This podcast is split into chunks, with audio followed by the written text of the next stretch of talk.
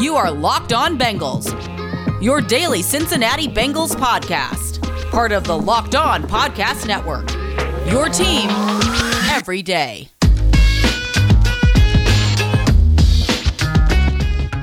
What up, Bengals fans, and welcome to another episode of the Locked On Bengals podcast. I'm your host, Jake Liskow. He's your host, James Rapien. Together, we are the Locked On Bengals podcast coming your way every day with all the latest on the Cincinnati Bengals. Today, our crossover episode, and for the playoffs, we went big.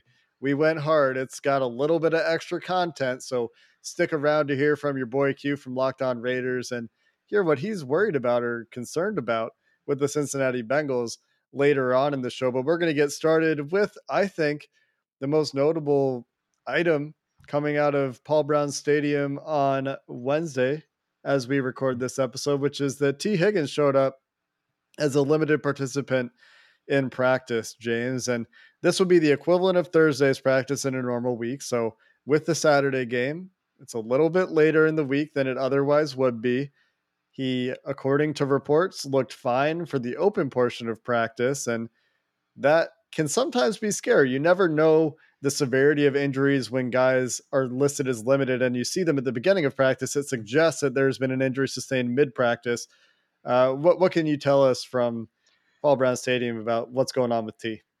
Yeah, I was just as surprised as everybody else uh, to see that because you know he was running routes and everything, and it seemed like just a normal day. And uh, you you see that pop up, and it's like, uh oh, did he get hurt mid practice? Is this serious? Is this something that's going to be cause for concern?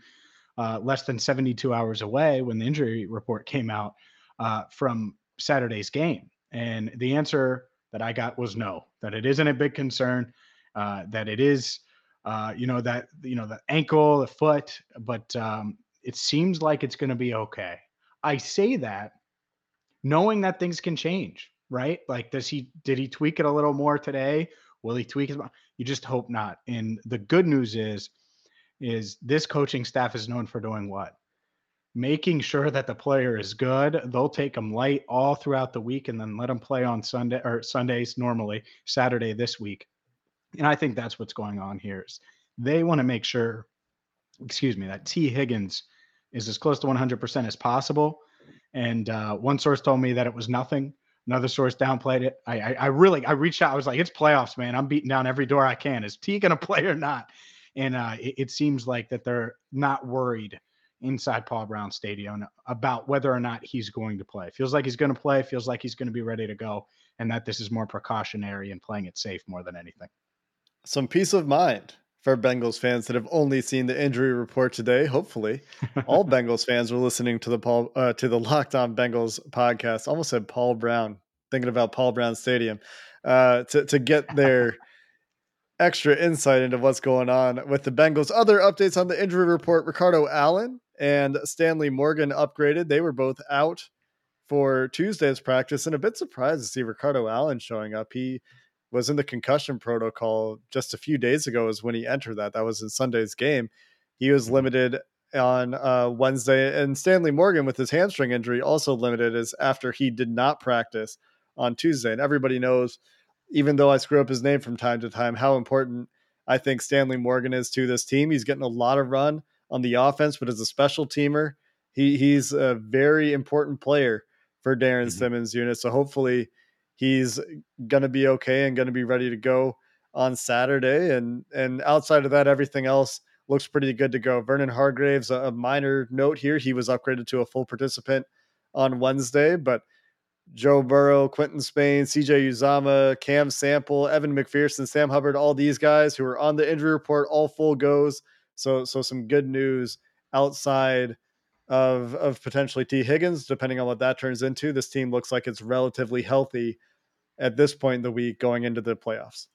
Hakeem Adeniji, another one, and you might have said him, and I just missed it. There's a lot of names, right? But like you said, fortunately, they're on the the full go list which is a good sign. And uh, who knows? You, you, know, maybe you can get a Ricardo Allen back. It's that veteran savviness, whatever medicine he's taking to get rid of that concussion. It seems like it's working. Um, so yeah, hopefully that can happen. Hopefully Stan, Stanley Morgan's uh, hamstring can continue to heal because he is he does matter right in in the run game and certainly matters on special teams. So all in all, as long as Tee can be close to 100%, and I think, look, he's 22 years old. And again, this coaching staff, what have they done? They've said, hey, get off your feet. We're going to play it safe. And that's just kind of what they've done. I mean, Joe Mixon all season long uh, runs the ball, you know, gets 30 touches on Sundays, and then doesn't really go hard at all during the week. I mean, it's uh, just film review Monday, Tuesday is off day, Wednesday he's active during the practice, but it's very little. Does very little Thursday, goes through the walkthrough Friday, and you know he's 25 years old. They just want him fresh, fresh, fresh, and I think that that's the approach. There's a little issue with Higgins, but I, I don't think it's anything too crazy. Yeah, hopefully it ends up being the fingers nothing crossed. That, yeah, because yeah, can you imagine? I come out and I throw water on this, and then it blows up And. Again, things can change with injuries. Uh, Zac will talk uh, on Thursday afternoon uh, to us beat writers, so we'll know more then. But that's uh, that's what I've been told at this moment on uh, on Wednesday night as we record this can probably be pretty confident in Evan McPherson, who was dealing yep. with a groin injury. Uh, Elliott Fry, who they signed to kick for them last week to the practice squad, I believe, is now on the practice squad injured list with a groin Correct. injury of his own. And so something with right groins and kickers in Cincinnati. Hopefully, Evan's good to go because who knows, man. And, and a playoff game, you never know who you're going to need and when you're going to need him. And having Evan McPherson kicking 50 yard field goals has at times definitely changed the tide of games. And look, man, you're pointing at me. If you're watching on YouTube, you know this. You're pointing at me like I'm downplaying the importance of a kicker. I, I have not done that since the draft, to be clear. And I do think Evan McPherson is important. Uh, James, anything else before we get to our crossover? I, I know that uh, there were a few pressers, and I don't know. Is there anything else that we need to hit today for for news items? I really want to debate you about what you just said, but uh, you know, I, I th- those claims are just. I, have debated the credibility I, am not of using go, a draft pick on a kicker. I have not downplayed Evan McPherson's ability or importance since they have him. I'm not going to debate you. I'm not going to go all Vince Vaughn wedding crashers on you. I'm going to let it go. We're going to move forward because that that's the flashback I had. I was like, I, I felt like Vince. I had the power of Vaughn, and I was about to go. I'm not going to. Um, other notes? No, not really. I, I mean, I, I think um, I think we'll we'll have some clips for you later in the week. We're gonna do a bonus show. Uh, you know, that's one thing. The other thing, I want to remind everybody, everybody, if you're in town on Friday night for the Bengals game Saturday, maybe you're not even going to the damn Bengals game Saturday. Jake will not be there, unfortunately. But we are doing a Bengals meetup at Holy Grail starting at seven. Holy Grail, where is it? It's on the banks. It's less than a mile from Paul Brown Stadium. If you're staying downtown, you can walk there even in the cold. If you're not staying downtown, it's a short Uber ride from wherever you're staying, whether it's Northern Kentucky or, or you know anywhere close uh, to downtown. So it's on Joe Nuxhall Way, real easy to get to. Be there, and yes, I maybe even will find a way to virtually pipe in a hologram of Jake, Tupac style, so he is uh, in attendance as well. I've been working on my technology, and despite him taking a shot at me for just kind of pointing at him on YouTube, I promise I'm going to do my best to make sure Jake is his presence is felt on Friday night. It's all in good fun. I would love to make a digital appearance if if we can pull it off. I, I, at least I'll get somebody. I'll know some people there. I'll get somebody to at least get me on their phone and sh- and show me the crowd at some point. Yeah, we, we have a lot of. I mean, Commissioner Yaz is going to be there. Lindsey Patterson's going to be there. Um, I, I, know uh, prominent Bengals Bengalorian's going to be there. Bengals captain's going to be. I mean, there's a lot of, and I'm missing some. Uh, just off the top, though, those are the ones that I've confirmed, and a lot of them that uh, I think are close to coming, but I, I don't want to confirm and make them commit, and then not sure, you know, put put them in a corner where they don't show up. So those are just some of the the names that'll be there on Friday night. Very exciting stuff. Coming up next, we talk with your boy Q from the Locked On Raiders podcast to find out what's going on and what's changed with the Las Vegas Raiders. But first, I have to tell you about onlinegambling.com because we're all looking for an edge these days. And onlinegambling.com can give you that edge. It's the website dedicated to giving you an advantage week in, week out. Onlinegambling.com gives gamblers an edge by providing the best and most trusted experience online all day, every day, inspiring every gambler in the world to beat the odds. And that's what you want to do, right? You want to beat the odds. You want to win. Everybody likes winning. I'm competitive as hell. I like winning. And that's why I almost went all Vince Vaughn wedding crashers on Jake Liskow a second ago. So make sure you go to onlinegambling.com and check out all of the latest NFL playoff news and tips on how you can get the edge. Visit onlinegambling.com for NFL tips ahead of the Super Bowl as the Bengals try to march march their way to the big game. Again, make sure you visit onlinegambling.com slash NFL for all the latest gambling news and tips to give you the edge throughout the playoffs. Remember, onlinegambling.com slash NFL to make the most of this year's playoffs. It's Thursday. That means it's crossover time, and we welcome on to the Locked On Bengals podcast, Q, your boy Q, from the Locked On Raiders podcast. Q, how's it going, man? Uh, unlikely, I would say, playoff run for the Raiders here, making a, a little win streak there to come into the postseason hot. How, how's things going in Vegas? I mean, it's going. Uh, it's a lot of excitement right now for uh, Silver and Black and everyone in Las Vegas, man. Uh, like you said, after they lost to the Kansas City Chiefs, everyone, including myself, thought that's a wrap on the season. They'll play four more games and they'll do some player evaluation and uh, clean out their lockers, get a new head coach, get a new GM, and call it a day. And well, here we are. You know, it's the middle of January. We're talking about a playoff game now. So uh, the Raiders went on a nice run, won four in a row, got their tenth victory, and now they're on to face the Cincinnati Bengals in cold Cincinnati on Saturday. But again, you're talking about playoff football, so you can't really be uh, too upset about that. There's a, a, bunch of players we want to ask you about for sure, Q. But as far as this Raiders team, you mentioned it. They've won four straight.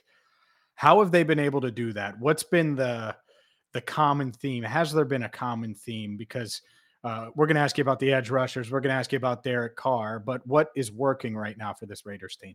Uh, what's working is that they don't mind getting ugly. They don't mind doing uh, the dirty work. They don't mind, you know, taking taking the the not so attractive looking girl out to the movies. I mean, they don't mind just getting it getting it done any way that they can. You know what I mean? They're they're finding a way to get it done, and that's okay. You know, in December, you got to run the ball, you got to be able to uh, play some defense, and and you just got to got to make it happen when you can. And I mean, if you go back and look at the four game winning streak, none of it has been pretty, but none of that matters because W's are way better looking than L's are. And so they've just, they backed up against the wall and they found a way to get it done. And uh, like I said, uh, it's, it's, it's just so funny that, you know Daniel Carlson, the kicker, uh, who's won his special teams uh, player of the week now for four times this this season. I mean, he's been getting it done with his leg. They've walked it off this year uh, six times, and five have been on by way of the, the the field goal. So I mean, it's just again, it's nothing pretty, but they find ways to get it done, and that's that's all that it's been the last four weeks.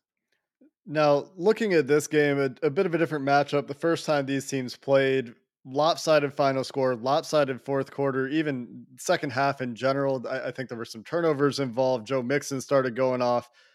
Let's start though with with this offense that I think centers around. I know you're you're pretty high on Josh Jacobs right now, but it's got to be Derek Carr, right? The the league goes the way of the quarterbacks and the the thing that a lot of Bengals fans are citing right now, of course, is Derek Carr can't play in the cold. I don't know how much that actually matters, but would you say he's playing well lately? Uh, just looking at his PFF numbers, for example, looks like he's put the ball in danger. Maybe had a little bit of turnover luck the last 4 weeks, mm-hmm. but whenever you've got Darren Waller out there and the the wild card that is Bryan Edwards, sometimes Moss and people, sometimes just being a guy, and and Hunter Renfrow in the slot, the the weapons are scary. So how would you say Derek Carr's playing coming into this game? Well, you know, it's funny. Early in the season, they were winning. They had to have big games from Derek Carr. He had to throw for 300 yards. They had to score 30 points, and they weren't doing that. That's why they had lost five out of six coming out of the bye week. And then, uh, you know, they found a way to get it done by other means. You know, they don't have to uh, have a 300 yard passing day from Derek Carr. They don't have to score 30 points. Now, the last game against the Chargers to get themselves into the playoffs, they went over 30 points, but they also went to overtime. I mean, you know, so there's so many different elements to the game, but uh, they're winning right now by, like I said, any means necessary. And Josh Jacobs has been a, a major factor. He's been able to run the ball good enough he's not dominating. He's not, you know, going out there being Jonathan Taylor or anything, but he's going out there and he's playing well enough to open up play action pass to open things up for Derek Carr late in the game to be able to hit a Zay Jones or a Hunter Renfrow. Darren Waller's been out since Thanksgiving. The first game he played was Sunday Night Football to close out the season. I mean, he had missed five weeks, so uh, you know he's still trying to get his sea legs under him, and so it's it's just like I said, it's kind of everybody is on call, everybody's on duty. Just if if you're breathing, if you have a heartbeat, you you might make a play, you know. And so it's just that's what it's been. Uh, they're no longer having to rely on Derek Carr him just himself. They've been able to to co- completely get like team wins, which is way more important where you have uh, you know complementary football. So um, yeah, I, I, mean Derek Carr is going to be the straw that stirs the drink. Of course, I mean he's going to be the guy, especially at the end. If they can keep the game close, they can try to get a w- chance to win. That's what they they really are good at doing, finding a way to win at the end. Uh, but the thing is, is like they don't have to rely on him to be great all game long when it, it, comes to this offense, you mentioned it, you know, Josh Jacobs is playing better. Yeah. How much of that is the offensive line? How is the offensive line overall? Because on paper, I would make a face, much like I'd make a face when someone asked me about the Bengals offensive line. So how are, how are the guys up front playing? Well, I mean, they're doing okay. You know, I'm not going to try to front and act like it's a, a great offensive line. It's just not. You know, Andre James the undrafted free agent out of UCLA. He took over for Rodney Hudson. He's doing better. He's probably playing the best out of everyone from the center all the way right. Uh, you got Alex Leatherwood, the rookie, who got kicked inside from tackle to to right guard. He's playing okay. Uh, and then Brandon Parker, he's you know a guy that all Raider Nation gets. That you know they kind of hold their breath whenever there's a big time pass rusher going up against him because he's he's a turnstile. You know, it's like he's one of those guys. He's just not not that good. So uh, they're playing better, but it's not it's it's not great at all, you know. And and and they're doing enough, especially Andre James, to open up some holes for Josh Jacobs. That's why he's had success. But that offense line still has a lot of work to do. You know, they've got to continue to improve. And so uh, I know that the Bengals have some good rush up the gut. So they're going to really be tested on the interior of that offensive line on Saturday. If, if they want to establish any kind of run game, those guys are really going to have to put in some really strong work. How has James been before we switch over to the defense and talk Maxx Crosby and and whether Gus Bradley is going to sit there and cover three the whole game or if he's going to change things up against Ja'Marr Chase? How do you think Andre James will deal with a head up, really strong nose tackle who can two gap like DJ Reader? Is it is it something like that specifically that gives him problems, or is it more like the Aaron Aaron Donald mold three tech guy that's going to try to cross your face and penetrate and get up the backfield?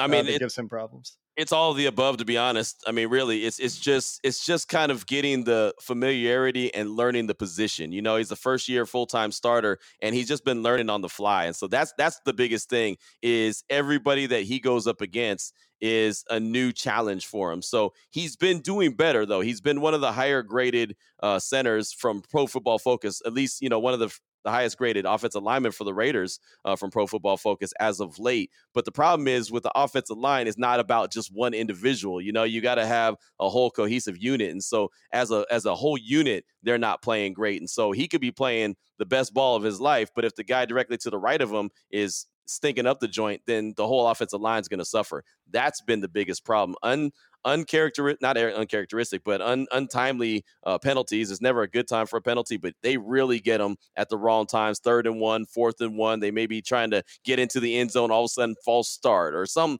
something stupid that backs them up. A holding penalty that backs them up, puts them out of field goal range, or something happens to them. So uh, they, they still have a lot of work to do. I think they're going to have a lot to address in the offseason as far as the offensive line goes. But this is what they got right now. I mean, you know, no matter how long they play in this offseason or pro postseason, this is what they have. So Andre James, Leatherwood, Brandon Parker, John Simpson, Kolton Miller, all those guys, they've really got to continue to try to put that work in. Let's talk about Gus Bradley's defense a little bit, like Jake said, and let's start with the stars, right? I I keep coming back to it when I look at this game and think about this game, and I have all week, of course. Maxx Crosby, Yannick Ngakoue. Can the Bengals slow them down and prevent them from wrecking the game? I think that's kind of the storyline and could kind of right. determine the outcome. Uh, how big have they been? Because I look at it, Crosby has eight sacks, but he leads the NFL in pressures. I remember right. what he did against the Bengals way back on November 21st. So it seems like uh, that two headed monster, so to speak, is a big reason why the Raiders have made a postseason run. Without a doubt, without a doubt, Crosby really has been the leader of the of the crew.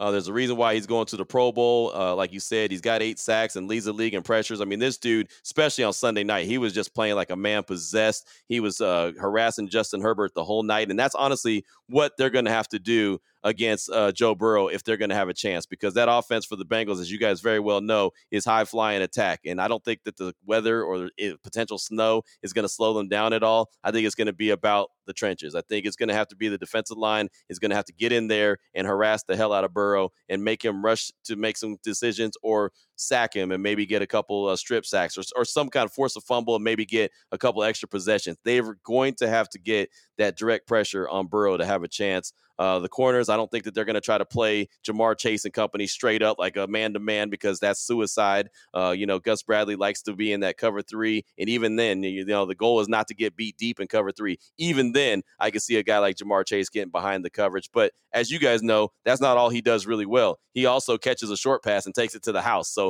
you better make sure that you're able to open field tackle. And that's going to probably be tough for these defenders, depending on what the field conditions like, to be able to. I mean, he knows where he's going. Ja'Marr Chase knows where he's going. The defender doesn't. So that's advantage wide receiver all the time. And Ja'Marr Chase is a special, special guy. I don't have to tell you guys. So the defense is definitely going to have their work cut out for them. At least for the Raiders' sake, anyway. Snow currently more or less out of the forecast. Just cold conditions in Cincinnati, synthetic surface. It's not a grass field in Cincinnati. So hopefully the field's in good shape. I do recall that Joe Mixon had a hard time with his footing in Vegas. The field was getting torn up pretty good. Yeah. Real quick before we flip gears and, and talk a little bit about the Bengals from the Raiders' uh, point of view, has the run defense been any better lately? Is is a guy like Joe Mixon a guy that kind of scares you a little bit? Like I know how good Crosby and Ngakoue are at pass, right. but you know we we did our film review episode yesterday, and it looks like there's very much a, a, penetrating attitude here that looks like it can be taken advantage of if Joe Mixon can get downhill. Well, I'll tell you, uh, the Raiders' run defense has been a lot better as of late. These last four games, uh, it's been a lot better, and they're going up against teams that want to run the rock. You know, they went up against Cleveland, they went up against Denver, they went up against the Colts, and really, uh, Jonathan Taylor, he he went over 100 yards rushing, but I never thought it was uh, 100 yards that really wrecked the game. It wasn't it wasn't the most effective 100 yards and i know that's hard to say because it's still 100 yards but it was it was more like just numbers you know i mean? It wasn't really that big of a deal and even last week you know against the chargers and austin ekeler i mean still was able to slow them down they have really dedicated themselves to trying to slow down the rush because they know that all these teams wanted to run the rock. And so uh, I don't know how Cincinnati's going to attack them. I know that they have the ability to throw the ball around the yard. I know Joe Mixon can get downhill and and and have a good game like he did at the second half of the game against the Raiders originally.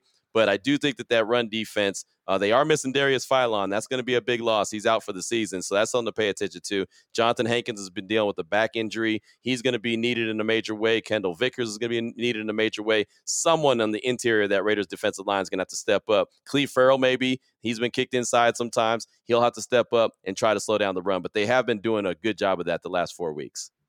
Coming up next, we'll dive into things on the other side of the ball with what the Bengals will bring to the matchup when they take on the Raiders in the wild card weekend. But first, I got to tell you about Get Upside, the incredible app that everyone that buys gas and fills up at the tank needs to know about because you're going to save up to 25 cents per gallon every time you fill up.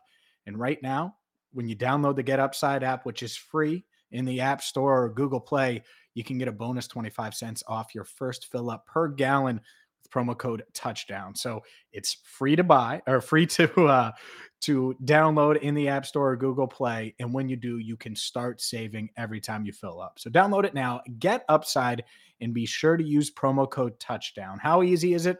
Well, you can deposit your savings into your bank account, into PayPal. You can turn it into an Amazon gift card. So start saving right now with the Get Upside up Get Get Upside app. It is free to download. And again, make sure you use promo code touchdown to get a bonus 25 cents off per gallon on your first fill up. Bet Online would like to wish you a happy betting new year as we continue the NFL playoffs or get started in the NFL playoffs and look toward some of the other sport seasons that are going to continue going even after the NFL is done. And no matter which sport you watch, if you're going to get big into the NBA after the NFL season is done, Bet Online will be the number one spot for you for all the best sports wagering action in 2022. There's a new website for the new year. We've talked about it. It's fantastic. It's simple to use. You can go sign up today. You're going to get a 50% welcome bonus on your first deposit when you use promo code locked on. Again, promo code locked on will get you 50% matched on your first deposit at betonline.ag. That's free money, baby. We love free money on the Locked On Podcast Network. From football to basketball, hockey, boxing, and UFC, BetOnline has everything you need to make it fast and easy to wager on all your favorite sports. BetOnline is where the game starts. All right, here we go. James, Jake, it's time to talk Bengals, Raiders, Bengals, wild card. Two teams that haven't been in the playoffs for a while. Raiders since 2016, I believe the Bengals since what 2015 was the last time that they were 2015. in the playoffs. Yep, so, right. what is the buzz just with the fan base? Let's start with the fans because I know Raider Nation is fired up for this game on Saturday. What has been the buzz about this game that's going to take place at Paul Brown Stadium? Uh, it's wild right now, Q. Uh, it's uh, there's there is a buzz. That's a good way to describe it, and I think it's not just a buzz amongst the the fan base.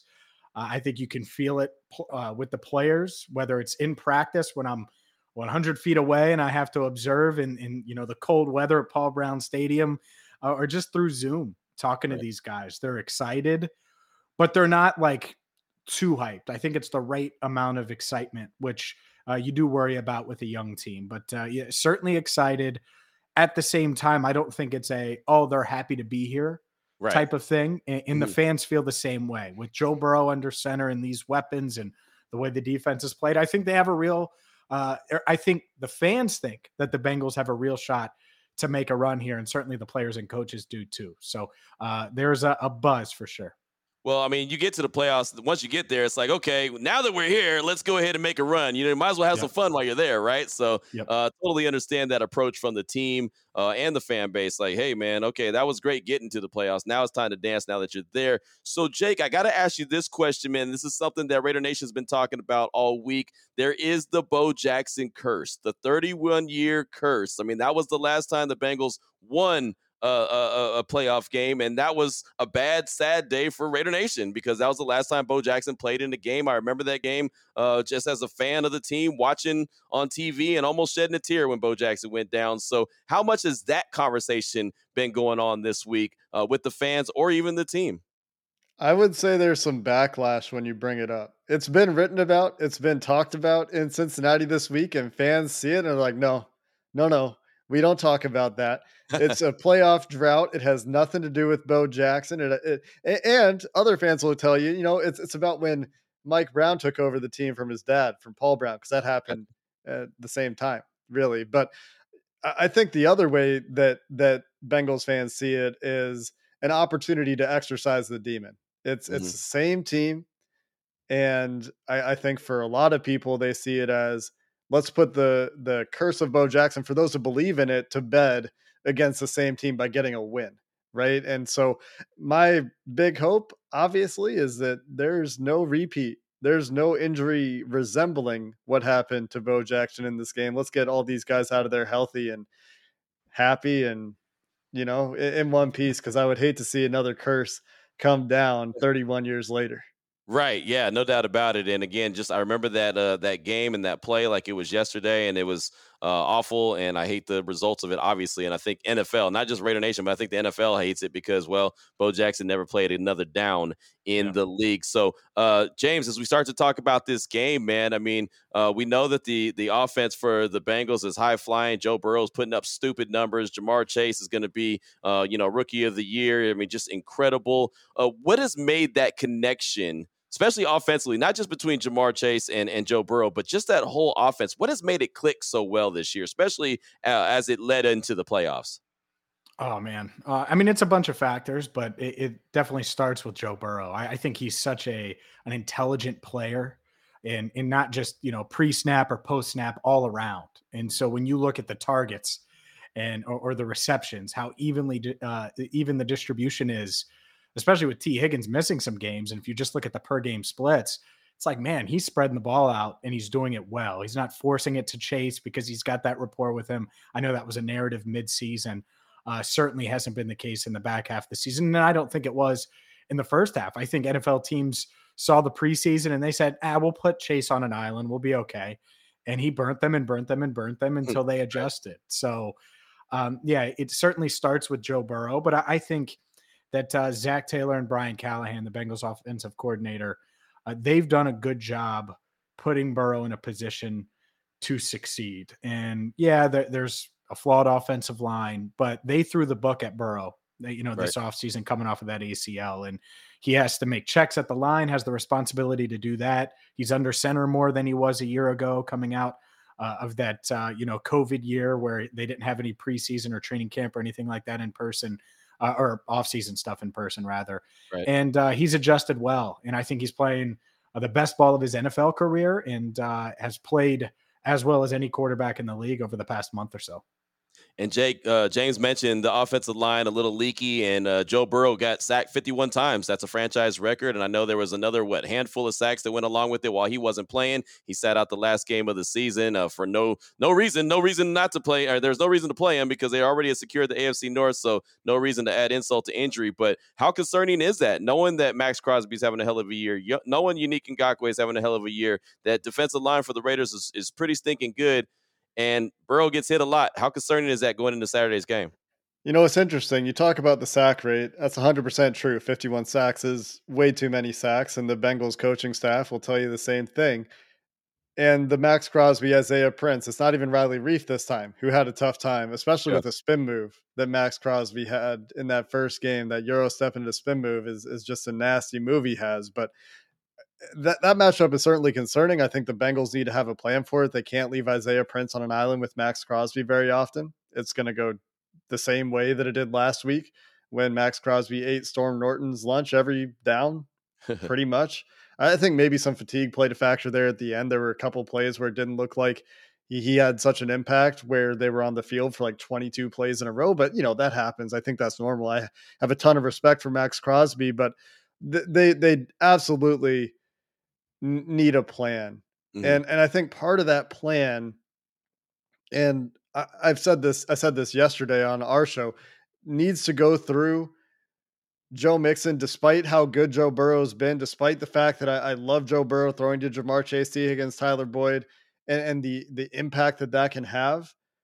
Joe Mixon loves playing against the Raiders. I've said this a, a, few times this week. He's never had a bad game against the Raiders, I don't think. And I mean, he's from the the Bay Area, of course. And yep. something about playing this team seems to bring out the best in Joe Mixon. So the the Bengals running game has been a little bit impacted lately, but I think they're going to look at this game and see uh, that this is a, a style of defensive line and a style of defense that they think they can attack in the run game and they you found know, success with the the wide zone and crack toss plays in particular that first time around. So we'll see if or how the Raiders adjust to try to slow down Mixon. Yeah, and you know, Jake, I wanted to go right back to you with that because I know that Mixon hasn't gone over 100 yards since I believe like late November. But is that more of a product of him, or is that more of a product of that's just the style that the Bengals have been playing, and he's fine. They just have been throwing the ball around the yard more. I think that he's fine. I think that the run blocking has gotten a little bit worse. They have had some injuries on the offensive line. Right guard has been a revolving door that's landed on Hakeem Adeniji. And I think that if I were making decisions, I, I don't see practices, of course, but based on what we've seen during games, I'm not sure that's a choice I would have made. And I think there's a clear step down, especially in run blocking, although I think he's okay there from from Riley Reiff to Isaiah Prince. I think there's just like a scheme mismatch there to some degree. And and you've seen the the shift a little bit where they're running a little bit more man, a little bit more duo instead of all the wide zone they were running early in the season. But I think Mixon's okay. I think some of it is definitely matchup based. Like the last two games he played against Kansas City and Baltimore, the Bengals were just throwing the ball. Right. Pretty much the entire game. Before that against Denver, I think there was a plan where the Bengals felt like Denver couldn't score. They felt like if they got to, you know, three scores and I guess they didn't quite. 15 points isn't exactly three scores, but they didn't feel like Denver could score. I think they played that game deliberately conservatively, and Denver has a good defense. And so it'll be interesting because it has been hit or miss, I think. But the last time it really hit was week 11 against Vegas and the following week against Pittsburgh. And then all of a sudden they, they go to, they, they play the Chargers, the worst run defense in the right. NFL. Yeah. It's playing too high the whole game. And, and suddenly they they can't figure out how to run it against Brandon Staley's team. So, you know, I, I think that some of that is injury based, and I, I just think that it's going to have to be part of the game plan to to try to cause a little bit of hesitation. I would say, from that defensive line and, and make them play a little bit more honestly than just flying upfield every down. And James, does any of the the weather factors we kind of touched on it a little earlier, but do any of the weather factors going into this game on Saturday? Do you think that that'll impact the the approach that the Bengals have, or do you think that they'll just go in there and play? Hey, this is our home. We know how to play in this kind of weather, and we're just going to go play it straight up. Yeah, I think that's it. I think that's going to be the, the thought process. They've practiced at Paul Brown Stadium the past couple of days. They could have practiced on the practice field, but I think they want the reps where the game is going to be and practicing in the elements. I know last, I'm trying to think, Thursday, it snowed. They were on the practice field. They went up to Cleveland and played, and it was much colder. The, the air in Cleveland just feels colder than it does in Cincinnati with that uh, lake effect wind there. So, yeah, I think that uh, they're ready for it and they'll play straight up. That being said, I agree with Jake. I think that Joe Mixon's going to be involved. They're going to ground and pound when they need to uh, and maybe early in the game, especially to try to neutralize that pass rush from the Raiders if they can, at least a little bit, take some pressure off the tackles. But uh, yeah, I think they'll play it straight up. I think Joe Burrow will be confident. And uh, Ja'Marr Chase, I know he wasn't a fan of the cold weather coming from Louisiana, right. but I, I, think he's uh, he's gotten used to it a bit. Right, no doubt. Well, let's flip over to the defensive side of things real quick, Jake. And uh, how are the the Bengals or how has the Bengals defense evolved and even improved some if they've improved since the last time that the Raiders faced them? I, I think it's a pretty similar unit.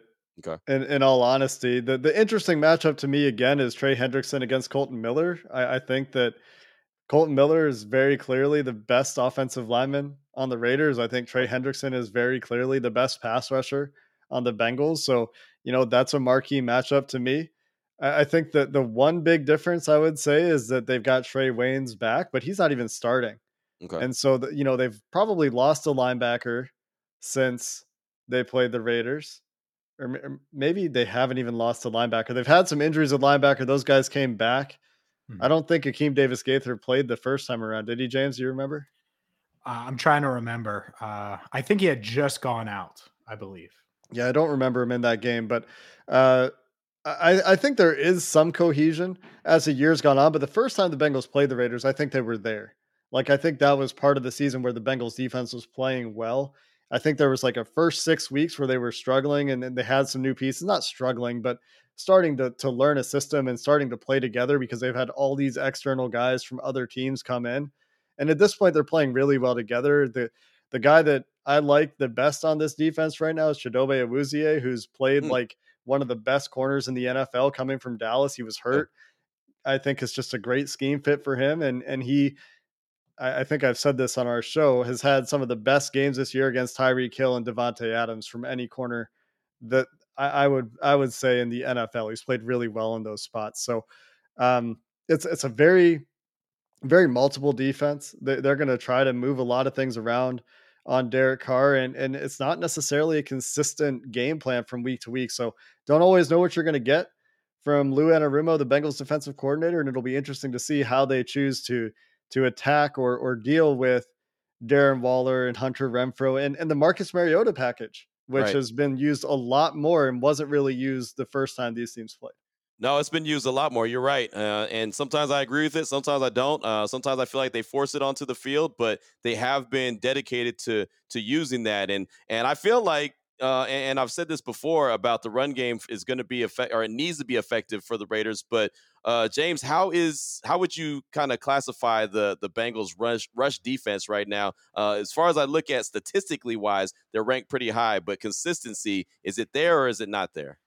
Overall it's been there i you know I, I, think they they struggled i'm trying to think of what week uh, against the browns nick chubb okay. ran all over them yeah and and that's the kind of the outlier game but overall yeah they've been consistent and i know for a fact that's the first thing when they look at this week it isn't right.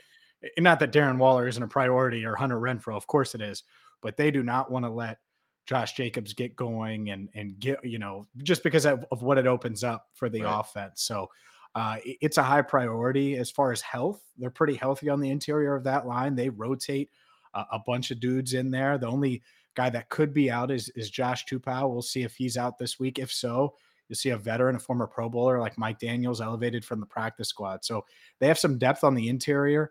Uh, like Jake mentioned, Germaine Pratt and Logan Wilson both back, and and they'll start this week at linebacker. So they're going to fully expect to to slow down, if not stop the the Raiders rushing attack and make Derek Carr beat them. That being said, you know, we'll see. It's it's much, much easier said than done, but that is probably goal number one for Lou Anarumo and company. Right, no doubt. And and Jake, you know, Darren Waller returned to action last week against the Chargers Sunday night football. His first time back. He had a couple catches. Didn't look like him and Derek Carr were on the same page. Obviously, they're going to try to work to get that that relationship uh, you know, back and and get on that same rhythm. Uh, I know the outsides have been very effective as far as far as the defense goes for the Bengals. How has the interior, how has up the gut been? Is that an area of where maybe the Raiders can exploit with a Darren Waller or a Hunter Renfrow? How would you say, you know, kind of the middle of the field was? Yeah, I think that Mike Hilton, who they signed from the Pittsburgh Steelers in the offseason, has been a, a fine slot corner. I, I, think that the linebackers that are currently out there might be a little bit better in coverage than than in run defense, although that that could maybe change on a week to week basis. But I do think Darren Waller and Hunter Renfrow are problems for every team in the NFL, especially Waller, just from a, a, mismatch perspective. Hunter Renfrow certainly has a short area athletic advantage over most corners he he sees in the slot. And Mike Hilton isn't the best cover slot corner in the NFL, but he's a pretty good player. He's a solid mm. guy. He's not somebody that I'm really worried about. He's not going to make mental mistakes.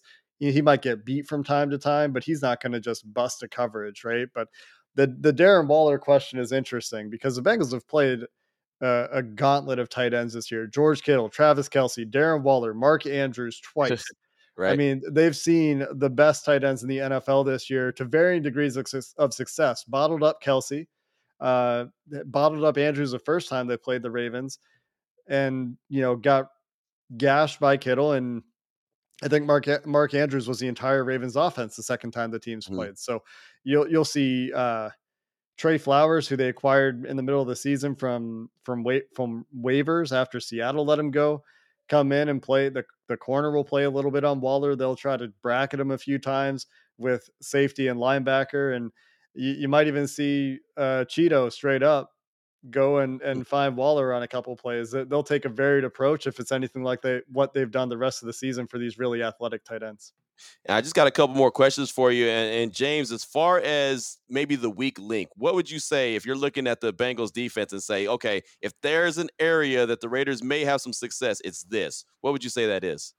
Well, if Colt Miller can slow down Trey Hendrickson and, mm-hmm. and prevent him from getting to the passer, it's okay well, who's going to get pressure, right? Off the edge specifically. Can Sam Hubbard do it? He's capable, but he certainly hasn't been consistent. He doesn't have the, you know, the 14 sacks that Trey Hendrickson has. Right. Uh, so that would be part of it. And then the other part of it uh, had been, you know, the linebackers. And, and I still think that Logan Wilson, he's back. But three weeks ago, we thought he was probably out for the year and not mm-hmm. playing in the playoffs if they made it. And he, he returned, played against the Chiefs tough matchup for him. Didn't play last week against the Browns. So we don't really know what he is right now. Um, outside of that, the other one uh, that I would say, even though he's played better, Bengals fans are going to, I don't know, crush me. He went from like the most ripped Bengals player on defense to someone that people have uh, championed a bit, and rightfully so because he's played better. But Eli Apple, um, certainly someone that uh, was a target. You know that he other teams were targeting against the Raiders, didn't he? He he did. Yes. He and, did. And he, I remember ripping him before and then he went that's got right. that's right. God, that's right. And, and, he's uh he's really played better the second half of the year, coming to his own a bit, yeah. and uh is playing. Com- he's why, like Jake said, Trey Waynes isn't starting. So that's right. another one though to watch because is he just playing above his means right now, or is yeah. he finally feeling himself like the first round pick that he was? You know, it remains to be right. seen. But those are some of the weaknesses that I think the Raiders could exploit. That damn Eli Apple. That's right. That's right. He sure did get that interception, and everybody tweeted at me as soon as he did. He goes, "There's your boy Q. That's your boy Eli." Like, man, I can't stand that cat, man. Gosh, yeah, I disrespected the hell out of him on the podcast, and he went and got an interception, and everybody and their mother hit me up about it. But hey, you know, any any words to say about him now before the game? I'll make sure he hears them. I'm just kidding. Yeah, man, he's still not very good. I probably just gave him bulletin board material. I apologize, but man, I just can't buy that he's good. But he did get Derek Carr for a pick, and he's playing better ball. I got to give him credit for that. Oh man, I forgot about Eli. Uh, how can I forget? That's the gift that keeps on giving. All right, well, let's wrap this up before I get myself into some real trouble. I have Bengals fans hitting me up, and I'll tell you one thing: I'll give the Bengal fans a lot of credit. They are some passionate fans, man. Anytime I say anything that may not be is is nice about the Bengals as they would like to hear, they let me know about it. So I can respect that. And I've hey, look, man, at the beginning of the season to now, I've totally changed a lot of my feelings about the Bengals, as many people have. I mean, look going into the season, they had what under Zac Taylor about six total wins, and now they they're here in the playoffs. You know what I mean? So they're yeah. they're they're. I got to give them a lot of credit for what they're doing. It's going to be a fun game on uh, on Saturday, a playoff uh, atmosphere. I'm sure is going to be exciting. And uh, Jake, we'll wrap it up with this. Brandon, uh, not Brandon Staley. Geez, he's another guy that I'll talk about later. But uh, Zac Taylor, like I mentioned, six total wins in the first couple seasons there what has he done? How has he grown? Why is he being? Why is he at a, you know coaching at a successful rate that he is right now? Before I talk about Zac Taylor, one one more Eli Apple note. Uh, he, he he almost baited Patrick Mahomes into I think the same pick Derek Carr threw against him. So it's not just Derek Carr. Anyway, okay. Zac Taylor, the, the thing that he's done well is he has complete buy-in from this okay. locker room. This was something that was very questioned early in his coaching tenure in Cincinnati. He had some veterans, some Marvin Lewis holdovers in particular, that did not seem to like the way things were going. And those guys are gone. That's part of it. Another part of it is I think that there there are some some changes in the approach from the coaching staff, either with new people or coaches just changing their approach and, and their communication style with players that, that have happened internally. And so uh, I, I, think that it's a, a really good environment. Guys are playing for each other. There's a lot of love in that locker room. I think that's a big deal. I think another thing is he's learning. He was a young head coach. He hadn't called plays in the NFL very much. He did a little bit for the Dolphins, I think, when he was an interim offensive coordinator down there, but wasn't extensive experience. And so I, I think he's learned a lot. I think he's grown a little bit with Joe Burrow, but Joe Burrow may also just be doing a great job of covering things up. Sometimes it's a little bit hard to say, but I will say that I think Zac Taylor, when you're in the mix for the number one seed in your conference in the final week of the season, yeah. which technically the Bengals were, even though they knew it was a long shot, you've earned some respect. And I, really respect how far Zac Taylor has come and how that team has kind of grown up with him in three years.